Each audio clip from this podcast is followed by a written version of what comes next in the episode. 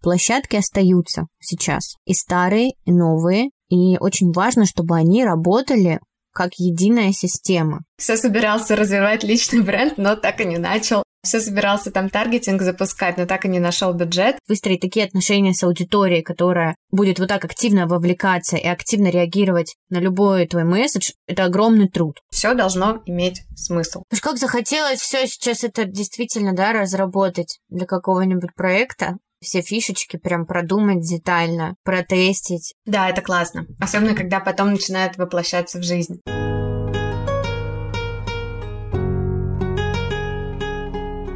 Привет, меня зовут Джул, и ты слушаешь подкаст «Сели поговорили». Я маркетолог и пиарщик, но гораздо важнее, что я мама, жена, дочка, да и просто человек. Человек, которому в один день стало очень сложно разобраться, что делать, чувствовать и как жить. Здесь не будет обсуждений, кто прав, кто виноват, никаких можно и нельзя. Только теплые напутствия о том, как помочь себе справиться. Привет, я Ксюша, предприниматель, основатель пиар-агентства. Сегодня мы снова решили сесть и поговорить о грустном, важном, деловом и не очень, с людьми и про людей.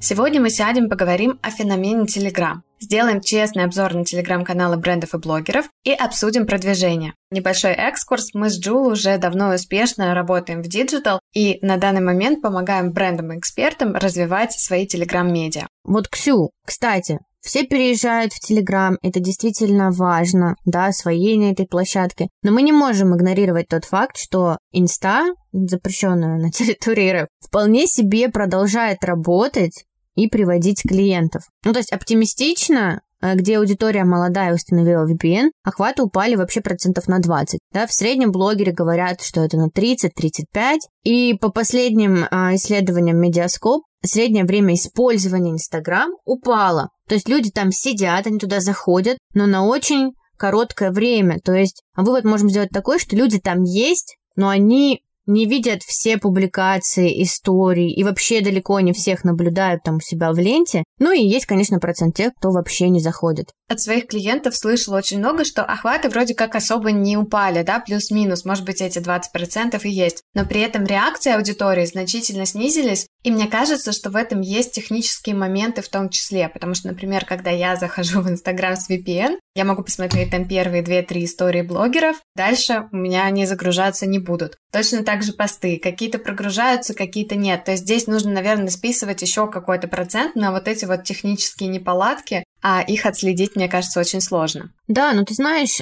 я думаю, что во многом это еще отношение к самой социальной сети. Вот я за собой заметила, но мне очень сильно изменилось. Мне как будто бы лень. Ну, у меня охваты тоже упали где-то процентов на 30, наверное. У меня вообще небольшой блог. У меня больше, наверное, как визитка клиентов он мне, тем не менее, приводит. Но вот как-то просто лень. Лень сесть и нагенерить что-то классное, что-то новое, для инсты это просто какое-то внутреннее сопротивление. У тебя вообще как? Я не веду Инстаграм, наверное, уже 2-3 недели. В прошлый раз мы обсуждали всякие вот эти технические сложности. Для меня это реально проблема. Ну, то есть мне, когда неудобно, я буду уходить. Я не буду бороться. До последнего я лучше пойду в телегу, там у меня 300 человек, буду их развлекать. Зато спокойно, с удовольствием, нежели чем сражаться с VPN-ами, с Инстаграмом. Но есть несколько блогеров, которых я люблю, которых я смотрю постоянно, и ради которых, например, я там раз в сутки могу зайти, посмотреть, что у них новенького есть. Слушай, я захожу так. Это мне дает мнимое какое-то ощущение, какую-то иллюзию того, что я в курсе, что происходит в соцсети, да, потому что я работаю с контентом, я работаю с социальными сетями, и мне вроде как бы нужно прочекать, что там вообще, да, как активность, как активность у экспертов, как активность там тоже у брендов, что они выкладывают, о чем они говорят. То есть, мне кажется, я захожу больше уже для того, чтобы вести, да, для того, чтобы проанализировать и оценить ситуацию на рынке. Если вообще говорить о моих клиентах, то для каждого выбрали свою площадку, но обязательно выбрали, не оставались только там. Например, товарка очень хорошо зашла в ВК, а вот ниша образования и психологии, другие мягкие ниши, они у меня отлично поселились в Телеграм. Ты как думаешь, кому вообще надо и не надо в Телеграм переходить? Ой, ты знаешь, мне кажется, здесь вопрос на самом деле, который касается любой соцсети. Конечно, не надо переходить в Телеграм тем, кто, например, не вел Инстаграм, пять лет там сидел, но при этом ничего не сделал. Все собирался развивать личный бренд, но так и не начал. Все собирался там таргетинг запускать, но так и не нашел бюджет. В общем, мне кажется, что точно не стоит смотреть в сторону новых соцсетей тем, кто не решился э, вкладываться в личный бренд, кто не готов вкладывать деньги и время, потому что все-таки с точки зрения бюджета в Telegram, ну, такой, скажем так, не дешевый. Смотря и на своих клиентов, смотря и на коллег, да, те, кто занимается привлечением новой аудитории, будем объективно говорить, сейчас во всех соцсетях из-за блокировки инсты это стало порядком дороже, сильно дороже. Кому еще не стоит идти? Тот, кто не видит пока концепцию, тот, кто не видит какой-то конечный результат и не может ответить на вопрос, зачем я туда иду. Ну, мол, все идут, и мне, наверное, тоже нужно. И, кстати, я могу сказать, что в первые дни я сама словила себя на такой мысли, ну что вот все идут в ВК, все идут в Телеграм, все идут в Тенчат, и мне, наверное, тоже нужно сейчас э, подрываться и вести сразу три социальные сети. Но, как показала практика,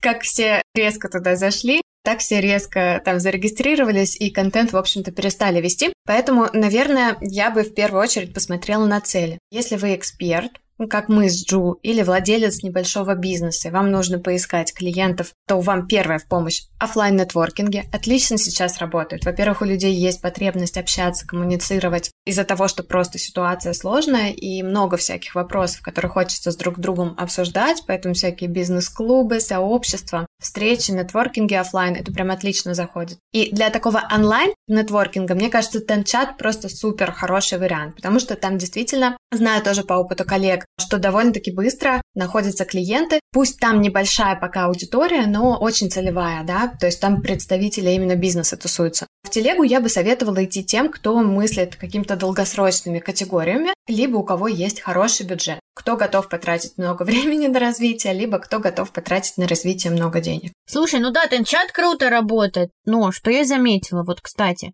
там же такой интерфейс, что ты заполняешь обязательно, где ты работаешь. Опыт работы ты свой пишешь, да, где ты работаешь сейчас. И я заметила, вот так, а, бегло очень проанализировала, что в топе и самым большим количеством деловых связей, да, там не подписчики, а деловые связи, именно те, которые работают в каких-то корпорациях с именем. И для меня тут возник вопрос, для специалиста, например, у которого там огромный опыт где-нибудь на фрилансе, который тоже работает легально, пускай когда там как самозанятый, платит налоги, но при этом у него нет в кейсах работы в какой-то крупной компании, вот я заметила, что на них, в общем, менее охотно подписываются почему-то вот так. Я думаю, что все дело просто в том, что люди идут и целым офисом, грубо говоря, регистрируются в Тенчате. Это как, помнишь, в свое время было в LinkedIn. Я помню, что мы все регистрировались, подписывались на знакомых, там еще как в Инстаграм были рекомендации, да, э, исходя из того, кто есть у тебя в телефонной книжке. Поэтому здесь для офлайн специалистов, наверное, такой же принцип, просто больше знакомиться, больше нетворкиться, больше вступать в какие-то деловые отношения, появляться в телефонных книжках и в Тенчате тоже, конечно, светиться. Ну и потом можно самому подписываться. Там пока, кстати, еще это довольно хорошо работает. Комментинг старый, добрый, вот эти бесплатные наши методы привлечения. Но это столько времени, правда, нужно да, на комментинг особенно. Да, но если эксперту прям потратить на это время, можно действительно хорошо выстрелить. Поэтому, ребята, если кто-то нас слушает, кто хочет сейчас поработать над личным брендом, именно поискать клиентов, то Танчат хорошая для этого площадка. И для фрилансеров, кстати, тоже. Потому что у меня были отзывы от учениц, что они себе нашли клиентов там на очень хороший чек. Хотя даже в Инстаграме с этим дело шло туго. Ну, потому что сама соцсеть позиционирует себя как такой бизнес-комьюнити, как бы в бизнес-комьюнити с деловыми предложениями приходить Логично. Не стыдно, не страшно, логично.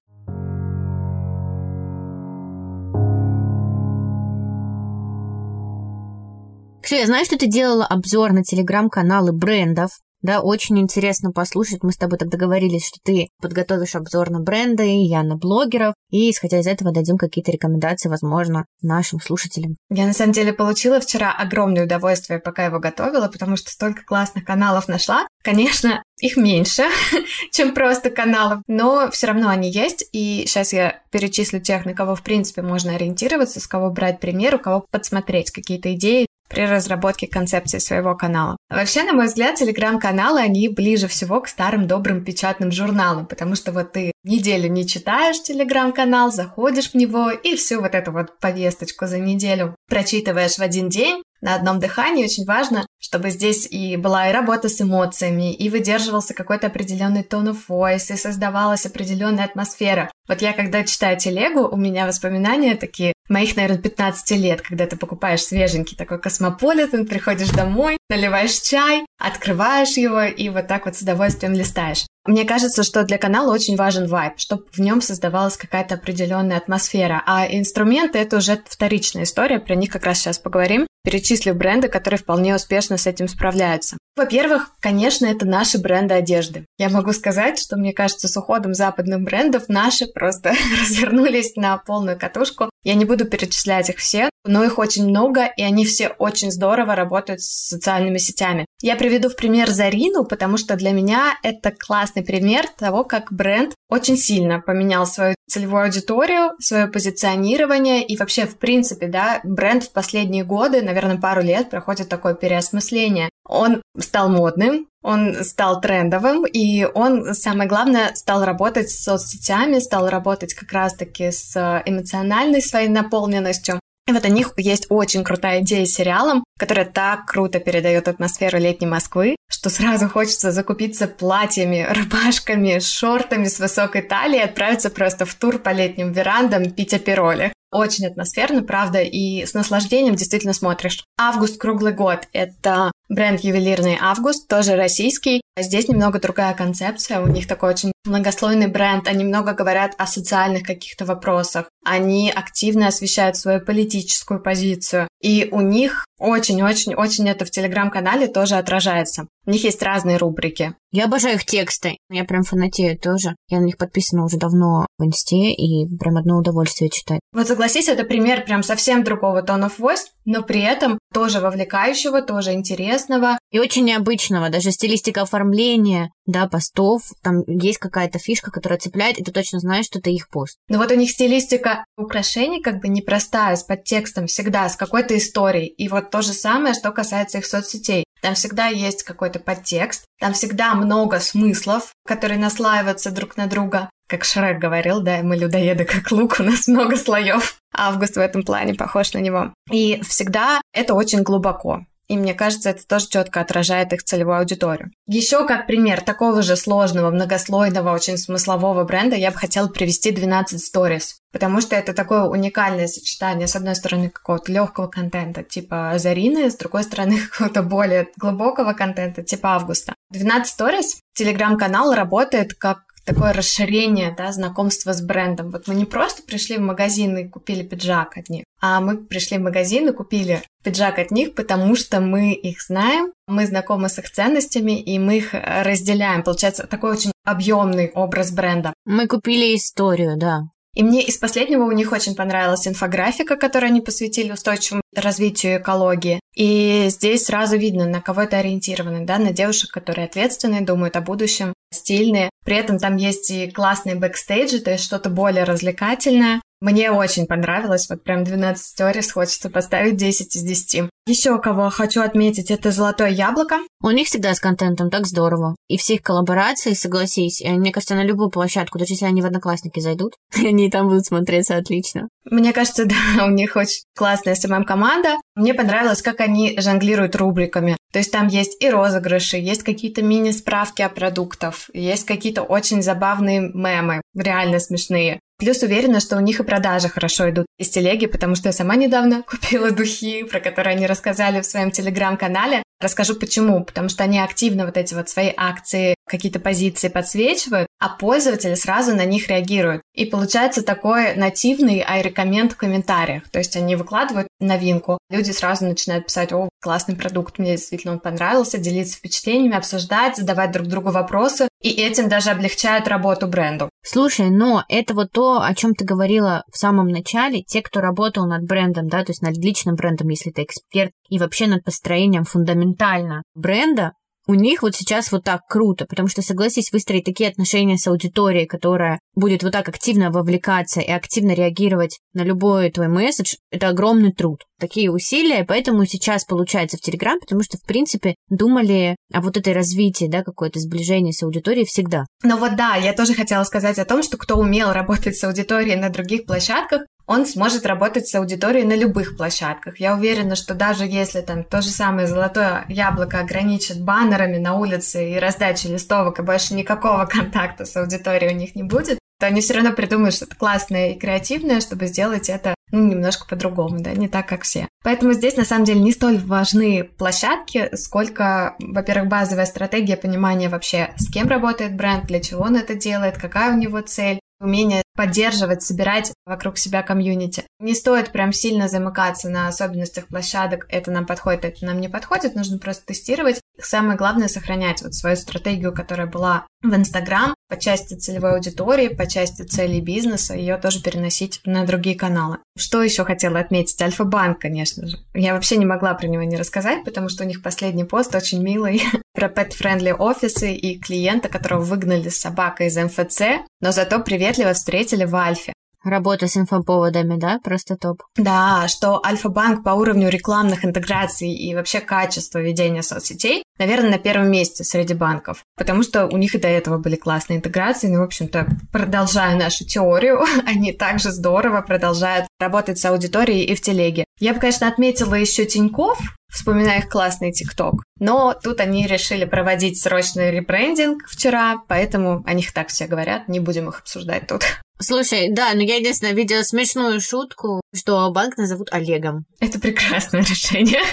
Теперь он не текет. Теперь это просто Олег. Я, я думаю, что это была шутка, но посмотрим. Мне очень интересно, как эта ситуация будет развиваться на самом деле. Я их понимаю, как компанию, ну, их поведение, почему это сейчас все происходит. Им тоже важно остаться, да, там на рынке и, возможно, там не хотят терять свои позиции нигде. Но да, интересно наблюдать. Есть, конечно, и слабые примеры у брендов, их больше, но мы не будем тут тыкать пальцем, ни про кого рассказывать. Мы обычно это в личке с Джул друг с другом обсуждаем. Если вы вдруг представитель бизнеса и вам захотелось получить от нас идеи, можно написать по этому поводу на почту, она есть в описании подкаста.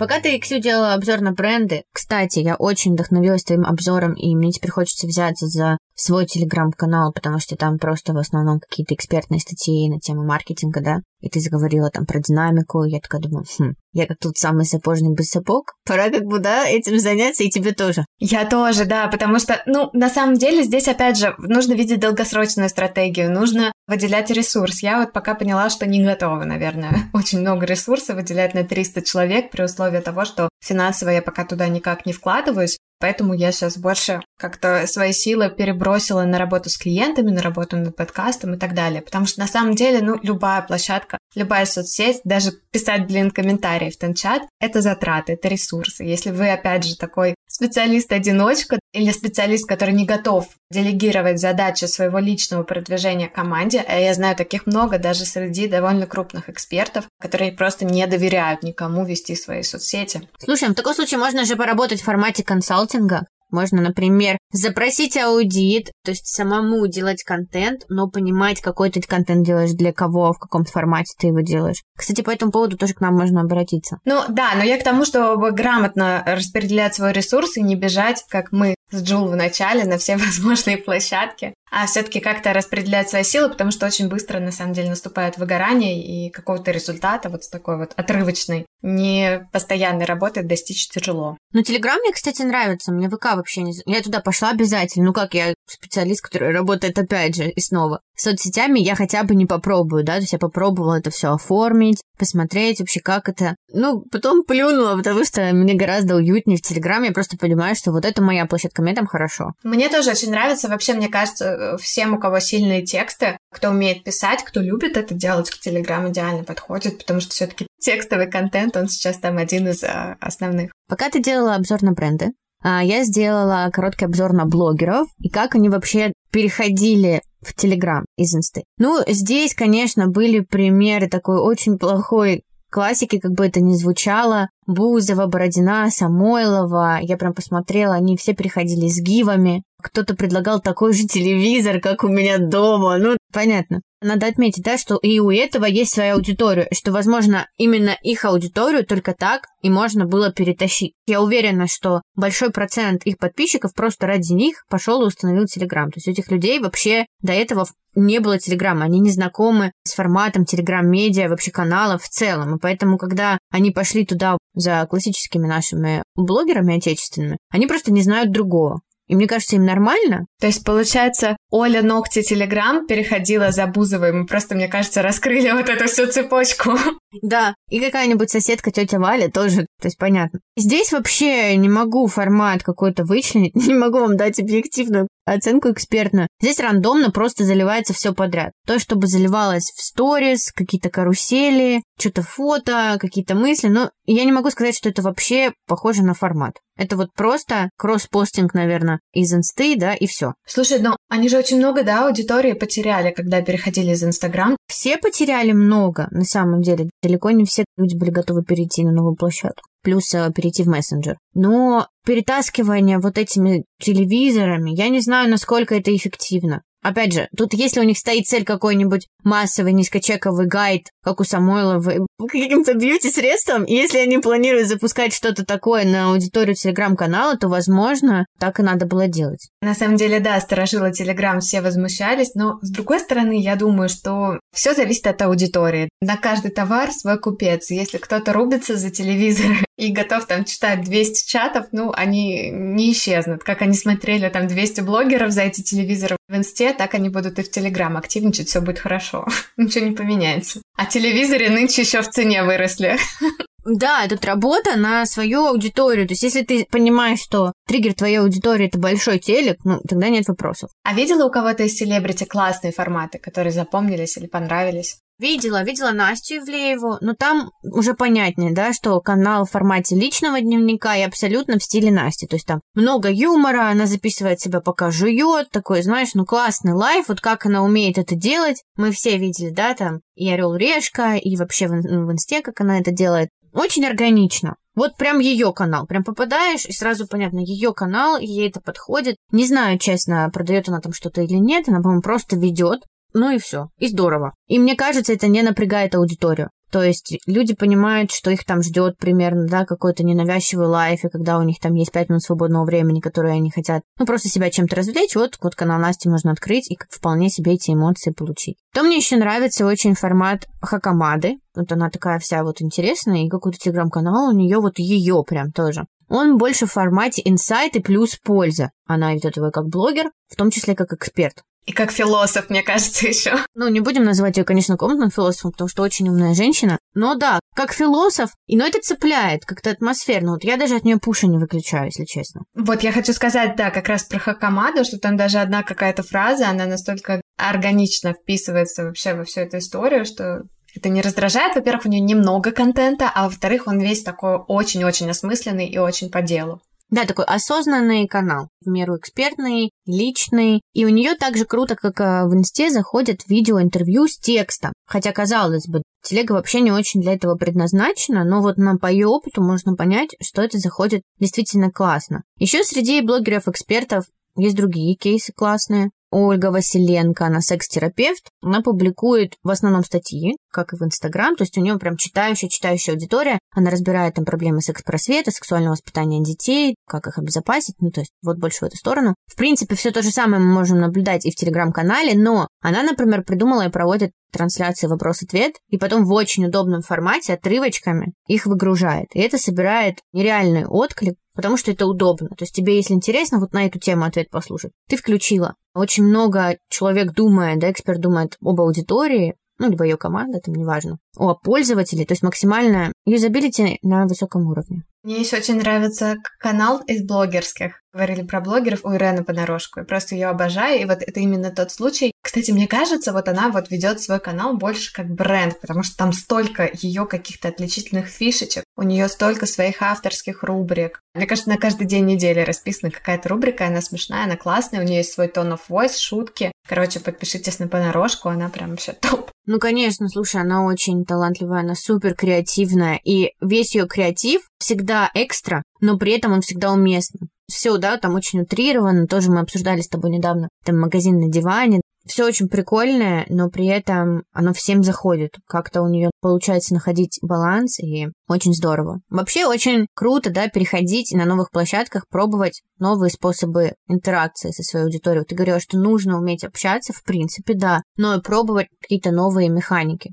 И это классная практика. В телеге, на самом деле, многие по-новому раскрылись, по-другому, как-то даже ближе к аудитории, чем раньше. Слушай, ну потому что просто перетаскивать свои фотографии и все вот эти «Доброе утро, дорогие подписчики», ну это никому не нужно и никому не интересно. Но подходим к моему любимому каналу, я думаю, многие сейчас со мной согласятся. Страшно просто фанатею от кровавой барыни, да, Ксении Анатольевны, и сейчас скажу почему. Это то самое авторское телеграм-медиа, то есть это обзор на происходящее да, в повестке, в поле ее экспертности, но через призму своего восприятия, юмора, оценок, да, она там их очень смело прям жестко выдает. Канал напомнил эту гонзу журналистику. Это такой стиль 60-х, 70-х, в рамках которого описываются события с точки зрения вот именно эмоциональной составляющей. То есть если журналистика, ну, как она должна быть в абсолюте, исключает какие-то эмоциональные вообще оценки, характеристики, да, там событий, мы не можем какую-то окраску давать. Ну да, да, да, независимая позиция. Типа ты не можешь сказать ужасный, плохой там по телевизору, ну, понятно, да, как все происходит. Но на самом деле он характеризуется глубоким таким субъективизмом, авторством и повествованием от первого лица, что, в принципе, мы наблюдаем. Вообще я придумал стиль Хантер Томпсон. Это вот тот самый очаровательный и безумный чувак из «Страха и ненависть» в Лас-Вегасе, который у нас было там два пакетика, понятно. Или же Ромовый дневник с Депом, такой полегче фильм, это я прям советую посмотреть. Я ставлю вообще в целом именно на этот формат, на формат авторского телеграм-медиа. Ксю, как ты думаешь, каким вообще нишам, брендом или блогером он может зайти? Сейчас же многие медиа, очень многие медиа закрываются, да, и неизвестно, скольким еще придется закрыться. И я наблюдаю приток журналистов в Телеграм, они создают свои авторские каналы, журналисты-редакторы, и многие из них, 70%, они продолжают как будто бы соблюдать какой-то внутренний регламент редакции, они продолжают писать tone of voice редакции, и они продолжают писать на те темы, которые были интересны редакции. А мне кажется, что как раз-таки для этих ребят очень круто сейчас перестроиться именно в такой формат да, своего личного отношения, личного подбора событий, да, личного формирования хроники. Слушай, я думаю, потому что для многих издание это редактор и редактор это издание. То есть мне кажется, что они, возможно, сливаются с этим настолько, что уже не замечают, что кажется, ты перенимаешь на себя отчасти, да, особенно если там много лет в этом работаешь, вообще позицию редакции в целом, вероятно. Ты ее как бы и сам формируешь, с одной стороны, и с другой стороны перенимаешь. Как итог, получается, что эти телеграм-каналы довольно-таки похожи друг на друга, и смысла подписываться, например, на нескольких журналистов фэшн-хроники его особого нет, потому что ты подпишешься на одного и, в принципе, все узнаешь. В общем, мы за максимальное авторство, да, здесь за, за какое-то субъективное видение очень происходящего. Сто процентов, и здесь прям даже лучше не ставить себе рамки в плане вашего tone of voice. Если хочется там где-то сматернуться, ну сматернитесь, пожалуйста. Это ваша авторская медиа именно так и формируется, да, с помощью каких-то шуток, речевых оборотов, особенностей подачи, да, резкой или наоборот мягкой, обтекаемой. Уж как захотелось все сейчас это действительно, да, разработать для какого-нибудь проекта, все фишечки прям продумать детально, протестить. Да, это классно. Особенно, когда потом начинает воплощаться в жизнь.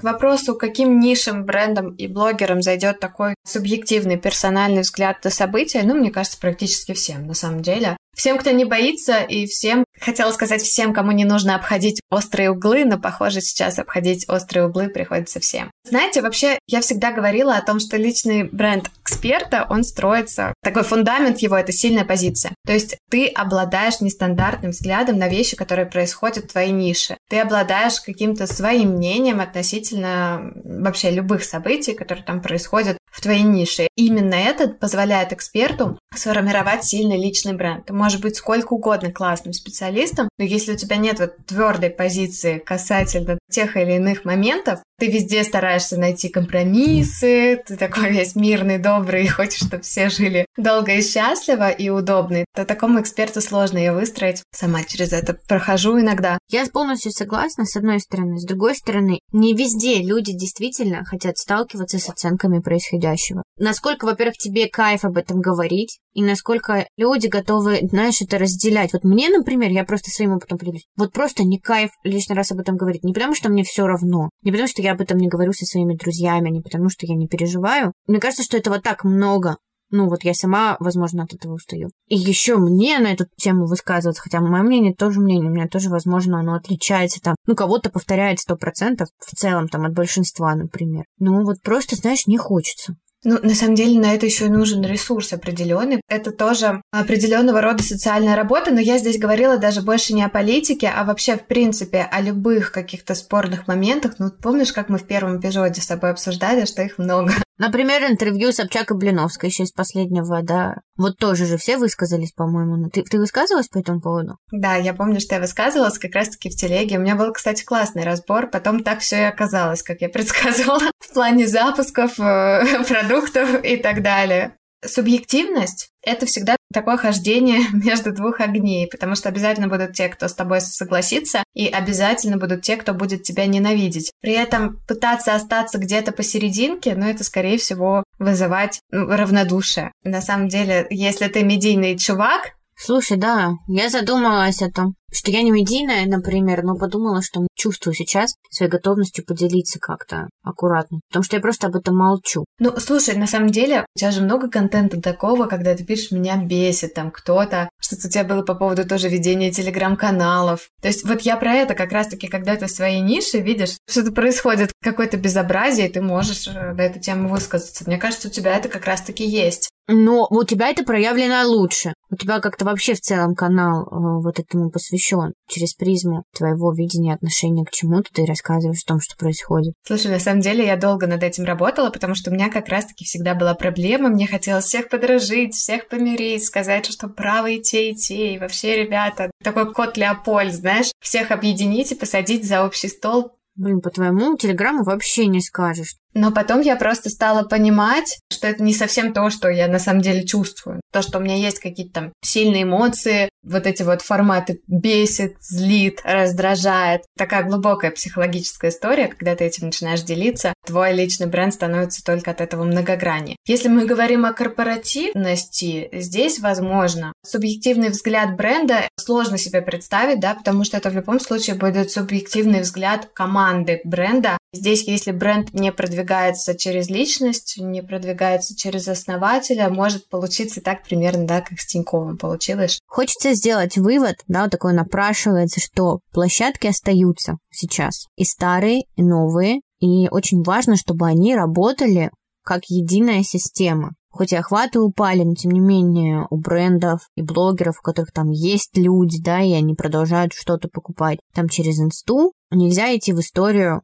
просто с дубликацией какого-то контента. Очень важно, чтобы все каналы обслуживали сейчас задачи бизнеса. Чтобы это не был канал ради канала, чтобы это не было вот мы завели телегу, потому что все завели, чтобы вы четко понимали, зачем, что вы там планируете делать, в каком формате вы планируете вещать. И вот эта предсказуемость, кстати, понимание команды, да, там, например, или экспертом, то, в каком формате он будет давать вот эту информацию, вот эта предсказуемость, она должна быть на первом месте. Сейчас объясню почему. Мы получаем из телеги пуши, да, себе на экран. Люди сейчас перегружены вообще информацией всем-всем-всем, и когда нет четкого понимания, какой контент они получают вот здесь, они чаще всего эти а, оповещения мьютят. То есть, если мы знаем, что Хакамада отправляет какие-то там осознанные штуки, которые в целом на настроение твоего дня, например, не влияют. Почему бы и нет? Я не отключаю кровавую барыню, но я всегда с опаской, типа, вот мне прилетает, я включила, кстати, на айфоне сводку, знаешь, то есть мне прилетает не все иногда, как а сводкой. К какому-то часу определенному можно, чтобы у тебя уведомления, вот из каких-то там приложу, прилетали вот так. Но я готова к тому, что если я открою, то мое настроение изменится. Но это моя личная готовность или иногда не готовность быть в повестке, да, в какой-то новостной, например. Но в целом предсказуемость для остальных – это круто, потому что ты знаешь, что вот здесь ты упражнения по английскому получаешь там в телеграм-канале, там какой-нибудь онлайн-школу. Вот здесь ты там получаешь новости, это тоже предсказуемость. Вот здесь ты получаешь какие-то фразы осознанные. А когда это пять дней в неделю осознанные фразы, один в день в неделю, простите, какой-то высер там новостной или что-то. И человек такой, воу, подожди, ну, я не ожидала от тебя такого подвоха. Ну, то есть вот эта предсказуемость, мне кажется, должна стать основой. Она не отменяет динамики, не отменяет того, что нужно экспериментировать, да, там рубриками, как ты говорила, жонглируют бренды. Это все норм. Ну, то есть все равно ты понимаешь примерно, эти рубрики вообще есть, не разработаны, и ты понимаешь, чего ждать. И мне кажется, что вот это супер важно. Ну, кстати, знаешь, у меня немножко другой вообще способ потребления контента. У меня все уведомления на мьюте, я просто вечером захожу, и во все каналы, которые там у меня наверху, в закрепе, которые я постоянно читаю, просто быстренько пробегаюсь. То есть я оставила там по папкам разделила, у меня есть там новости, у меня есть рабочие какие-то чаты, личные сообщения по индустриям и так далее. Я, в принципе, просто выбираю, что я сегодня хочу почитать, новости